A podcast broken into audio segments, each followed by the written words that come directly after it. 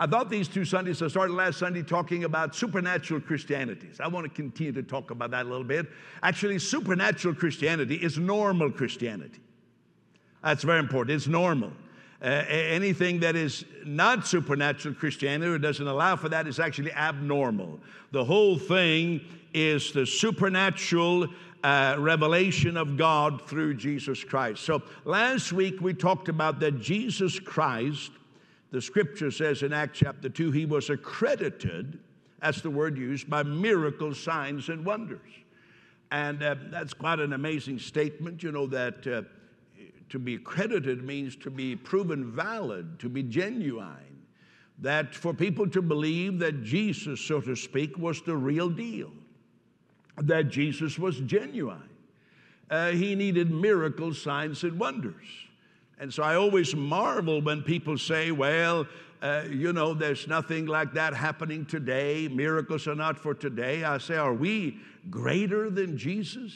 If Jesus, born of a virgin, wise men celebrated his birth uh, with large gifts, he, he, he still needed uh, manifestations of God's Spirit. Are we greater? And of course, our answer is absolutely no. Then we talked about that supernatural Christianity is foundational.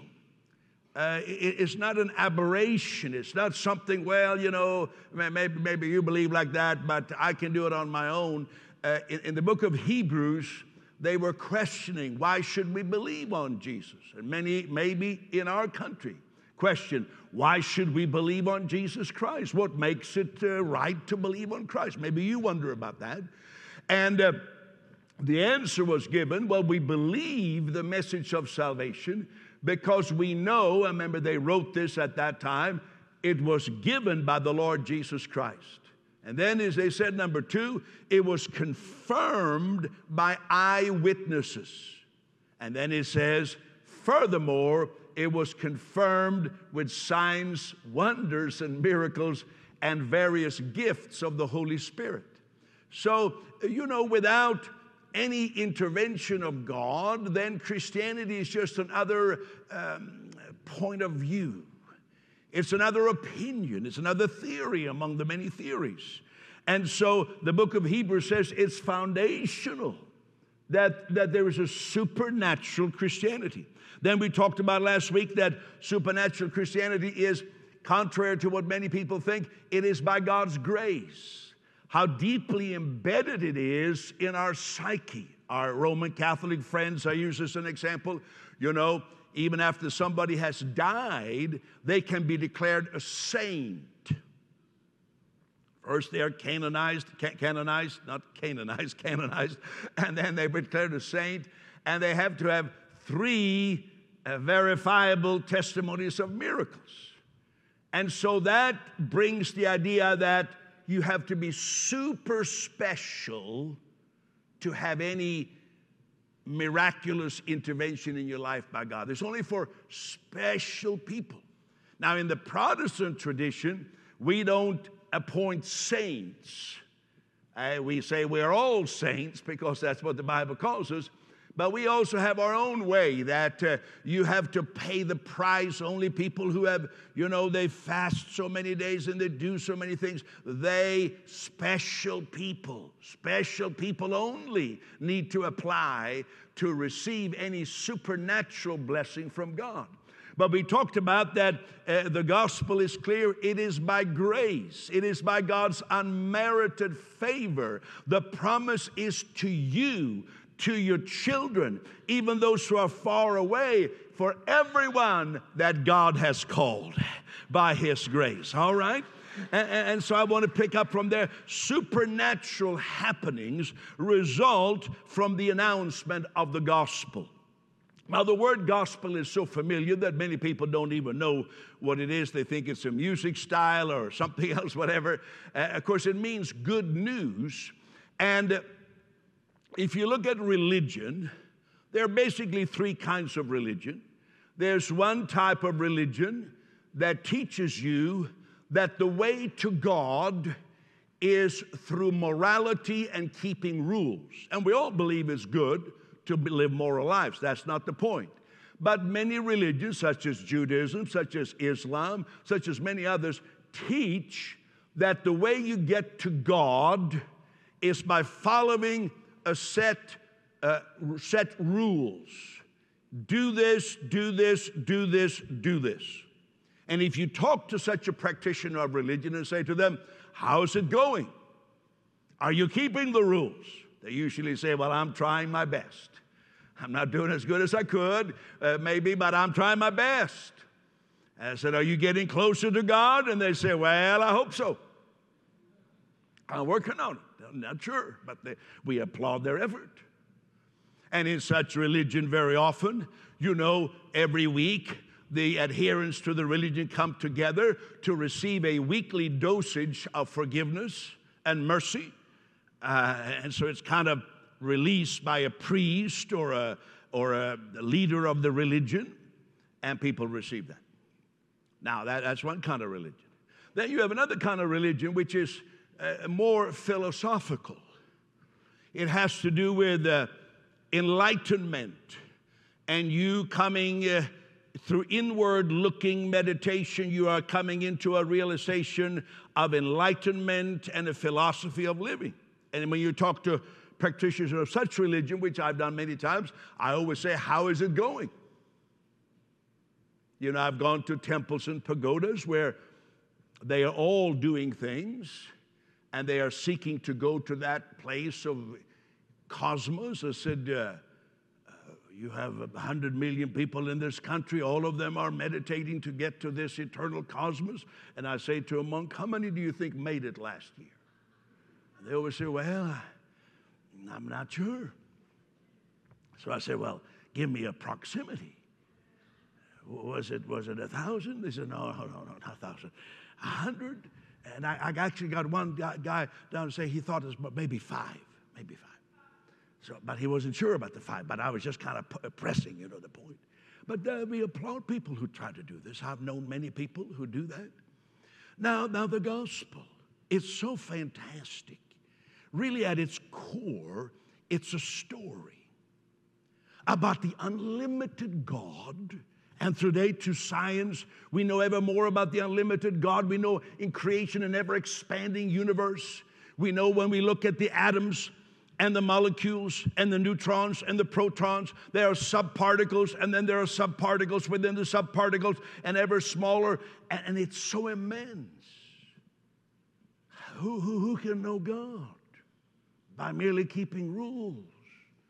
But our story is that God loved us and understood that our mind was in darkness. So he sent Jesus Christ, and Jesus said, If you see me, you see God. Or as it says in the book of Hebrews, that Jesus Christ is the expressed image of the invisible God. Jesus said, If you've seen me, you've seen the Father. This is a fantastic story. People think, what kind of religion do you have? And, and then this God sent Jesus. And then Jesus, this is the gospel, by the way. He dealt with the human dilemma. You know, there are basically three things that humans struggle with guilt, shame, and fear.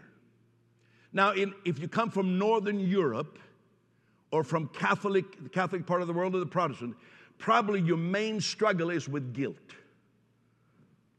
Don't look at anybody right now. Guilt, guilt, guilt. But you know, in some parts of the world, the main problem is not guilt, it's shame.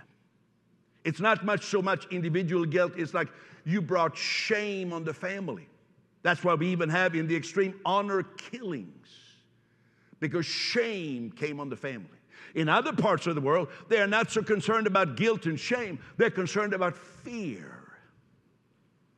So the reason I don't want to sin is not so much because I feel so guilty about it, but it's because I open myself to demons. You say, what part of your word are you talking about? I'm not telling you. You can figure it out. Maybe you come from all three. I don't know. But the beauty and the genius of the gospel is that no matter whether you come from, and usually it's all these three combined, whether you come from a culture where it's number one, you feel guilty all the time. You know, some people feel so guilty. They're guilty, guilty, guilty. Others, they feel ashamed, ashamed. Did I bring shame on my family? Others, they, they feel, I'm afraid, I'm afraid. They feel like demons are eating their breakfast.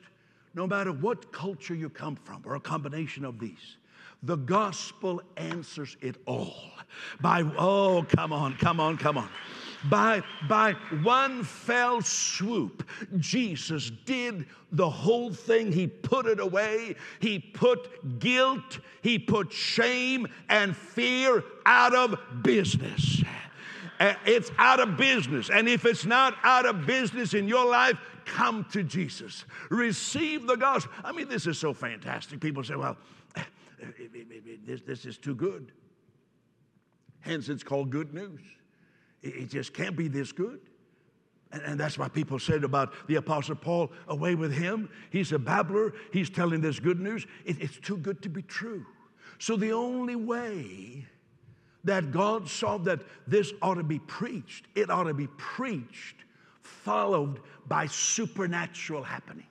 God Himself confirming. Let, let me read to you Mark 16. He said to them, Go into all the world and preach the gospel to every creature, and these signs will follow those who believe. In my name they will cast out demons. That is deceptive, evil personalities that try to inhabit people's thinking. They will speak with new tongues. Some of you are doing that. They will pick up serpents. I hope you're not doing that. But if you actually picked up one, you claim this verse. But don't go and pick one up, eh, you know. And if you drink anything deadly, it will by no means hurt them. Now, don't go and drink deadly things. But if, that's why I was quite free and easy about the vaccination. Everybody was arguing for and against the wax. I said, Well, I don't know. I said, If it's good for me, I say, Wonderful. If it's bad for me, I'm claiming this verse.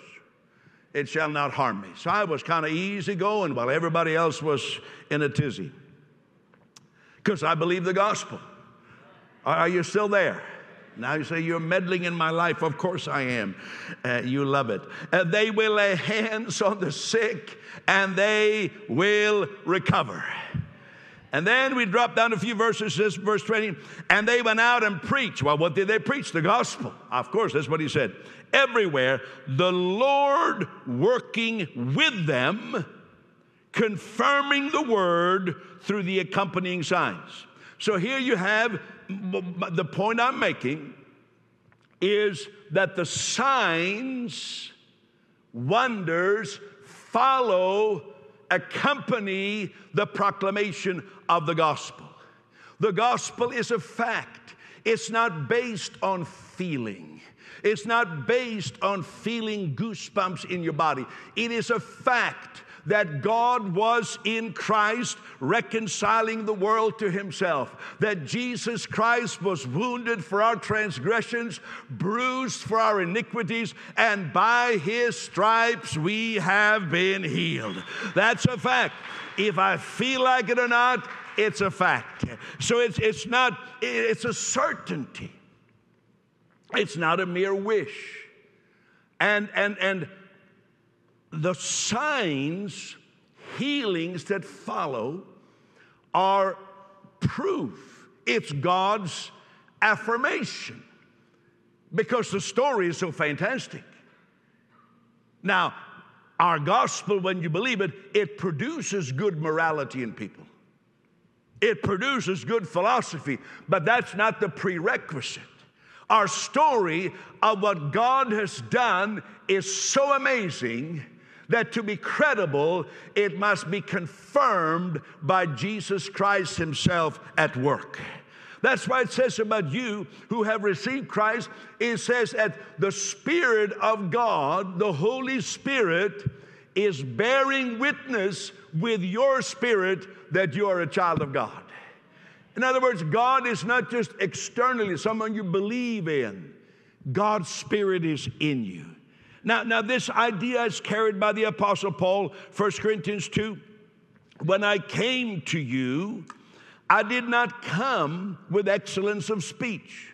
Not that that would be wrong, but he's saying I didn't come that way. Or a wisdom, declaring to you the testimony of God, for I determined This was a choice. Supposedly, he could have come with a lot of eloquence and wisdom, but he says, I determined not to know anything among you except Jesus Christ and Him crucified. I was with you in weakness, in fear, and in much trembling.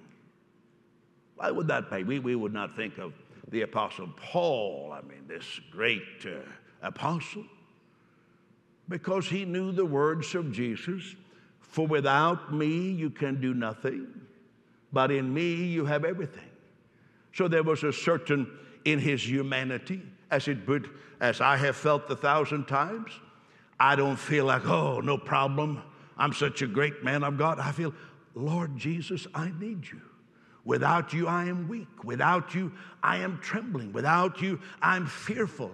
I realize that. But then I realize He is with me. And so I preach Him. I lift Him up. He is the answer. He is the one that's backing this up. It's not my miracle ministry, it's not my healing ministry. In fact, I detest when people say to me, You have such a great healing ministry. I said, I have nothing of the sort. I have the Lord Jesus Christ. And as I preach Him and lift Him up, yes, I have seen thousands, tens of thousands of healing happen, but it's not my healing ministry. And he says, My speech, I'm back to the verse, and my preaching were not with persuasive words of human wisdom, but in demonstrations of the Spirit and of power, that your faith should not be in the wisdom of men, but in the power of God. This is God's intent. Not that you would just go to church because that's the way you were raised to go do, or because your mom and dad are happy if you go to church. But God's intent is that every person would personally encounter the Lord Jesus Christ. It, it, may not even seem miraculous to somebody else, but you know in your heart something has happened. Peace has come to my heart.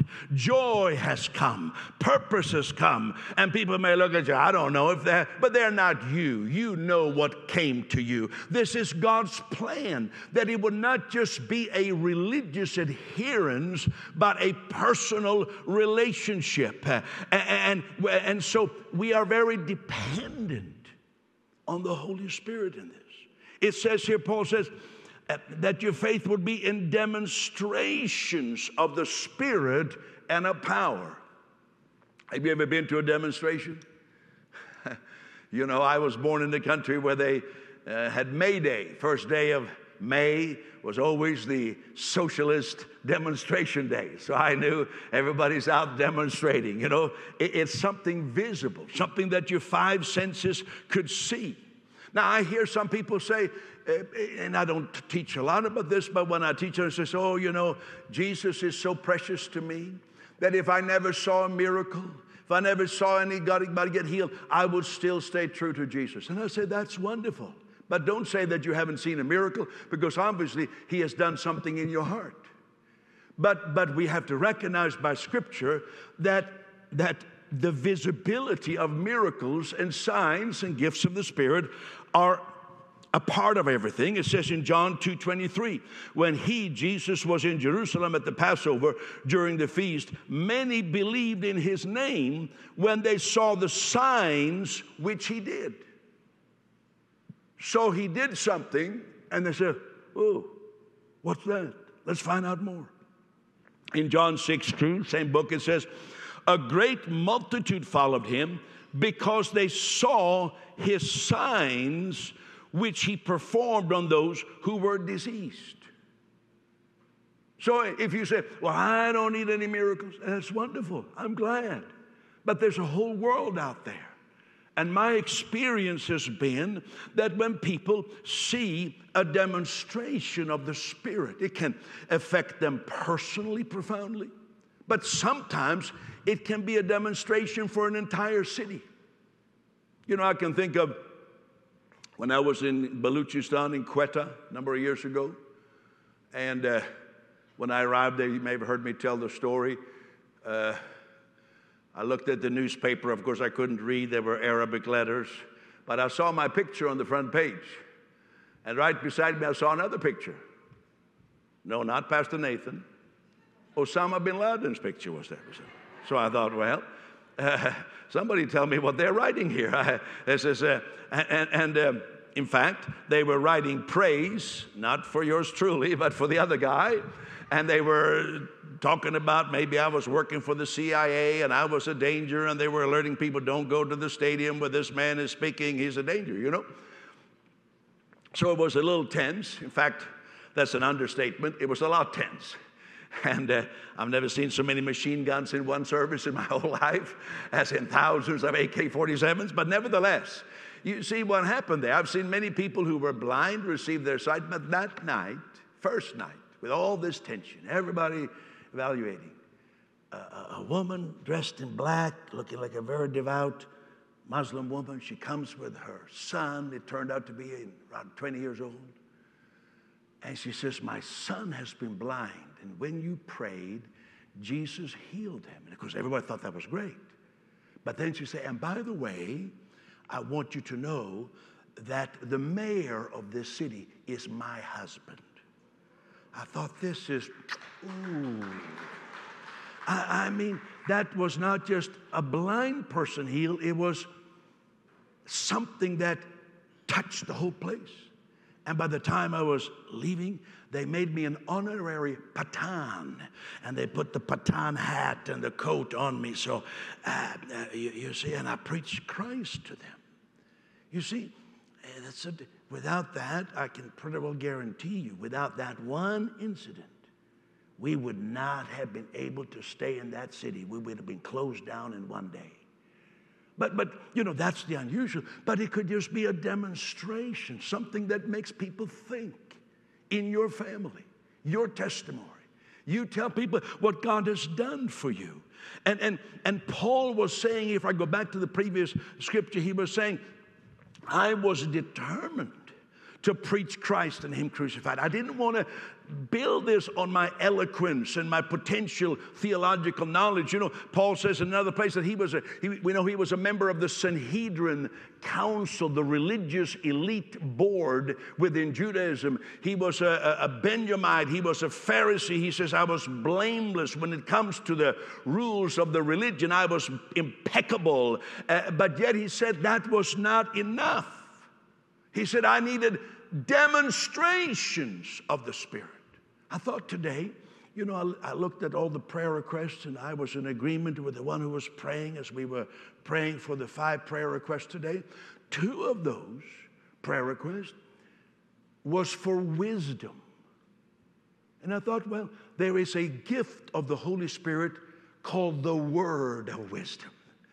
It's a revelation gift. It's like a, you, you don't see what to do, but you're worshiping God and you've tried everything, and then suddenly that's the way to do it. Word of knowledge is another such revelation gift, and discerning of spirits to know what's really going on behind the scenes so you don't get into business with the wrong person. Uh, never mind marrying the wrong person. Come on now, somebody say amen to that. And so sometimes we do stupid things because we don't allow the Holy Spirit to be our helper. Then somebody else, another one of the prayer requests today was for comfort because of a very sad situation in a family. And you know that the gift of prophecy it's for building up and it is to exhort, to encourage, and it is to give comfort. And that's a powerful thing to be able to speak words. You don't have to preface it saying, Now the Lord is speaking through me. It can just come when you're on the phone. Suddenly, the person listening say, Oh, that spoke to me. That, that, that changed the situation. You know, very likely without calling it so possibly in the situation, you were giving a prophetic word. That's for you. Instead of just going on, ooh, oh, yes, everything is so bad. Yes, it's so bad. A word came that's the Holy Spirit working through you. If Paul needed this, the great theologian needed healings and the working of miracles, we need it. Come on now. Everybody say demonstrations. And then let me read some more. Romans 15. I will not dare to speak of any of those things which Christ has not accomplished through me in word and in deed. It's not all talk and no action. There is talk and action. And you say, well, what's the action here? It could be many things being kind and being helpful, being hospitable, but that is good action. But that's not what's talked about here. It says, in words and deed, to make the Gentiles obedient in mighty signs and wonders. There you have it. So people become obedient through mighty signs and wonders by the power of the Spirit of God, so that from Jerusalem and round about to Illyricum, which is modern day Albania, I have fully preached the gospel of Christ. Now, people, eh, I say this supernatural Christianity disciples people. And we hear much people say we need discipleship, we need discipleship. But to many people, discipleship simply means that you get together with a new Christian and tell them everything they should do and everything they shouldn't do. It's all just do this, do this. You're a new Christian now. If you're a good Christian, you should do this, you should do this. And, and I, I, value talk. I obviously value words. I'm up here talking right now. So I believe word is important. Everybody say word is important. Jesus preached the word. It's very important. Uh, but, but you see, if discipleship is just giving people head knowledge, it's not fully discipling. You may have the best little booklet and little study tract, and you go through all the points. But here it says that by signs and wonders, people became obedient to the gospel.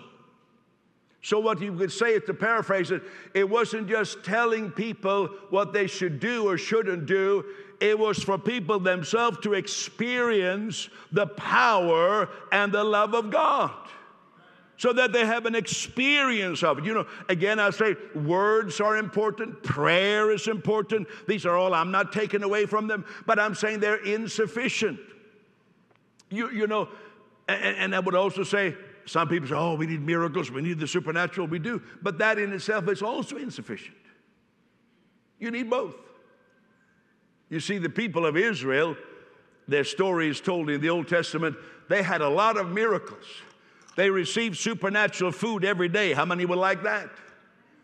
And then they got grumpy about the food, but there was at least supernatural every day and, and all kinds of other things, but they still got messed up. They still missed it. Turn to your neighbor and says, Don't do that. So, so that's an illustration to yes, you can have all kinds of miracles happen and you get just a little kooky. You don't have any faith in God and you make the wrong decision. That's what happened to the people of Israel.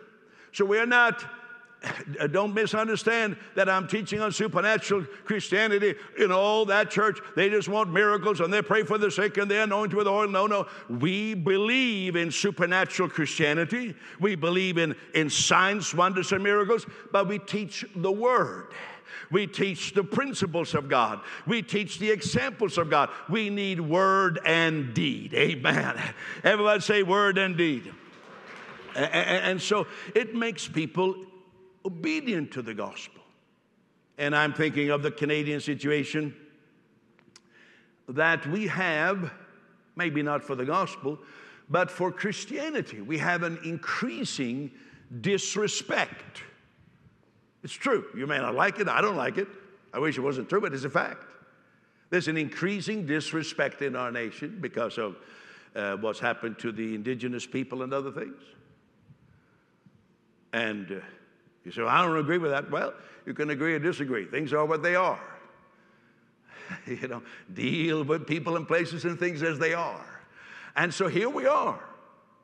I don't, I'm not addressing the issue per se, I'm saying what is the answer?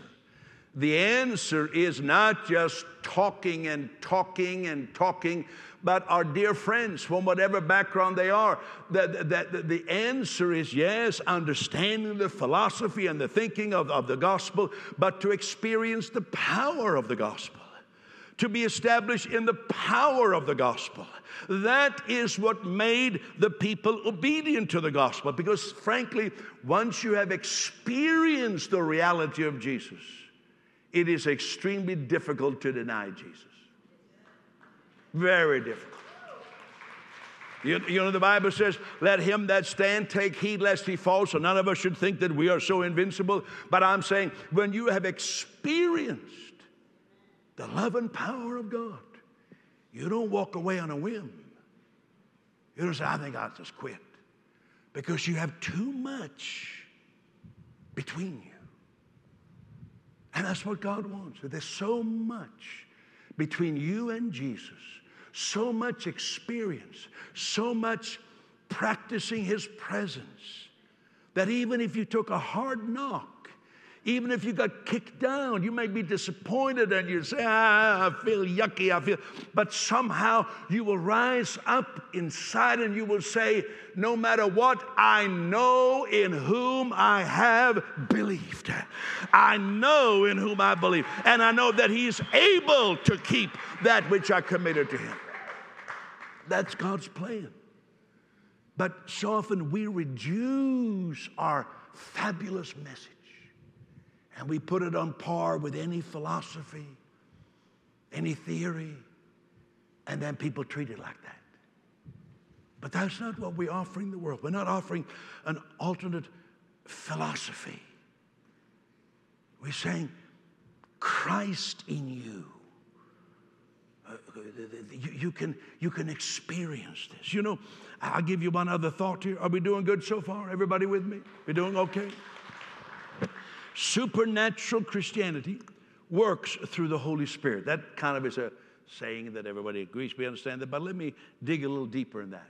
I say, in the greenhouse of the Holy Spirit, you know, a greenhouse, that's where things grow in the winter. Uh, that's the greenhouse, that's the hothouse that reveals Christ's love for you. And then faith works by love. And so the, the love of God is shed abroad in our heart by the Holy Spirit. Jesus said something so powerful that I think many have missed this. Uh, they're familiar with the verse, but they missed possibly the main point. It says in John 7 37, Jesus cried out, If anyone thirsts, let him come to me and drink. I, I, say the same. If you're thirsty, you say, I, I want to be free from shame and guilt and fear. I'm, I'm thirsty to, to know God. Then you come to Jesus. You're welcome today. And then he says, He who believes in me, the one who has come, in other words, he who believes in me, as the scripture has said, out of his heart will flow rivers of living water. This he spoke concerning the Spirit whom those believing in him would receive, for the Holy Spirit was not yet given because Jesus Christ was not yet glorified. Let's go back to the part of the verse, if you can follow with me on the PowerPoint there. It says, He who believes in me, as the scripture has said, out of his heart will flow rivers of living water. So, this river depiction, that's a picture of this life of the Holy Spirit, demonstrations of the Spirit. And so, when you look at that, you say, well, okay, if anyone thirsts, he who believes in me, as the scripture has said, so then you would probably say, well, I'm going to go look at my concordance. I want to find where in the Bible does it say that there's going to be rivers flowing from the innermost being. Is Jesus quoting the Old Testament here? And you will find out in your concordance, if you don't believe me, check it out yourself when you go home, not right now, that there's no scripture that says that. In nowhere in the Hebrew scriptures does it say that from our innermost being shall flow rivers. It does use water as an uh, example. It talks about drawing from the wells of salvation, but it does not talk about rivers flowing from our innermost being. So why does Jesus say, "He who believes on me, as the Scripture have said"? And I suggest to you what he's saying: He that believes on me scripturally, he who believes on me according to what the Scripture says. So he's not referring to a metaphor found in the previous Jewish scriptures. He says, if, because many people say, I believe in Jesus. Leave that up there for a moment. Many people say, I believe in Jesus. Oh, I believe in Jesus. He's good. And I believe, you know, he's, he's, he's the great enlightened master. But Jesus says, if you believe on me scripturally, if you believe that I am who the scriptures say that I am, then out of your innermost being will flow rivers of living water. And that will happen when the Holy Spirit comes upon you. So, what, what does the scripture say about Jesus? Yes, of course, Jesus is a great example, but he is more. He is our righteousness. He is the one who ascended to the cross and was wounded for our transgressions. He carried our sins in his own body on the tree that we should be dead to sin and live to righteousness by whose stripes we were healed. He is according to Isaiah 43 where God said, I send Jesus to be a light to the nations. So believe in Jesus as the scripture has said. He's our wisdom. He is our righteousness. He is our healer. He is more. Yes, he, he can teach us many things. There are principles. Some people write books about business principles from Jesus and all kinds of principles, and there are some very good things there. But who is He? He is the light of the world. He is the one who reveals the Father to us. And when you believe that something happens, the Holy Spirit bears witness who Jesus is, and out of your innermost being, are flowing rivers, demonstrations of the Spirit. You, you, you see, um, so I know that there's a song we sing about along that line, you know. Uh, there is a river. You've heard that song? And some sing it that flows from God above. That sounds more spiritual. I go, up there somewhere, there's a river, and I'm trying to connect with it. But that's not what Jesus said. There's another way that that song is sung. There is a river that flows from deep within. There is a fountain. I wish I was a soloist, though I feel it. I feel pretty good myself right now, but you probably sound horrible. You know, sometimes I sing a little bit and I thought I sounded good, and then I hear the recording. I said, that was awful, but I'm enjoying it myself. Do you ever sing in the shower? So, so I'm saying, I know people mean, well, there is a river that flows from God above. Well, uh, ultimately, everything is from God, but there's a river that flows from deep within. And so you have this life of the Spirit. And supposedly, you say, why are you preaching about this? Primarily, number one reason, I want Christians, believers, that's you, to not forget that our faith is supernatural. And it's not for some exclusive saints or special people. It's for all those who believe, all those who believe in Jesus, as what the Bible tells us who Jesus is. Out of your innermost being shall flow rivers. So I say that we were praying for people to receive wisdom in their marriage, wisdom in a situation. I think it was uh, some other matter they were dealing with. I think it was business or something, or real estate or something, estate matter. You see, God is working in these mundane matters. You may say, well, that's not spiritual. Well, then you missed it. You have a toolbox called the gifts of the Holy Spirit, and no carpenter should go to work without his toolbox. You need your hammer, you need your uh, nails, you need your, uh, you know, screwdrivers. Otherwise, you'll have to take off your shoe and stand there pounding nails. If you don't have your nail gun, you'll stand like this, you know. And of course, everybody will commend you for your. I'm like Khrushchev in the United Nations. Man, you don't even know who that was. But anyhow, let's move on. You know, it's much smarter to have a nail gun than to ha- hammer nails with, with your shoe. Are you with me? And I'm saying you have, you have received tools. So there you are struggling and fighting. Be alerted to this. The gifts of the Holy Spirit are available to you. And one of the points I love to make is that it happens when we see how great Jesus is. You know, that book that we're offering our first time guest here that's there, they always say by our founding pastor. Well, that's me, so I, I don't know. That's my title, I guess. Good, good, I'll accept that. I'm very pleased with that. But I wrote a book, The Faith That Works. Well, that book has a lot of different chapters covering many things, but one of the main teachings of that book is that great faith is a great Jesus.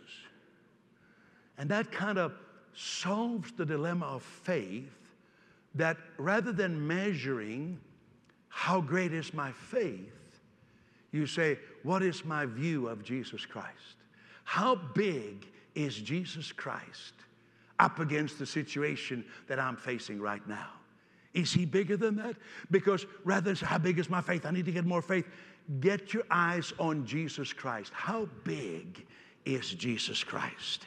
How big is he? And we talk about people in that book that were into the religion. And they had a hard time because they were so preoccupied with their own weaknesses and their own failures and how they were falling short that, that it was harder for them to see how great Jesus is. And I'm not going to preach all that right now. I hope if you're a first time visitor, you get the book and you will, you will read it. It's my only time, I think, in years that I have promoted that book right now. But there you have it. But uh, let's just make that main point. How great is Jesus Christ to you? Lift your hand with me right now. Holy Spirit, you are our helper. And you've come to remind us how great Jesus is.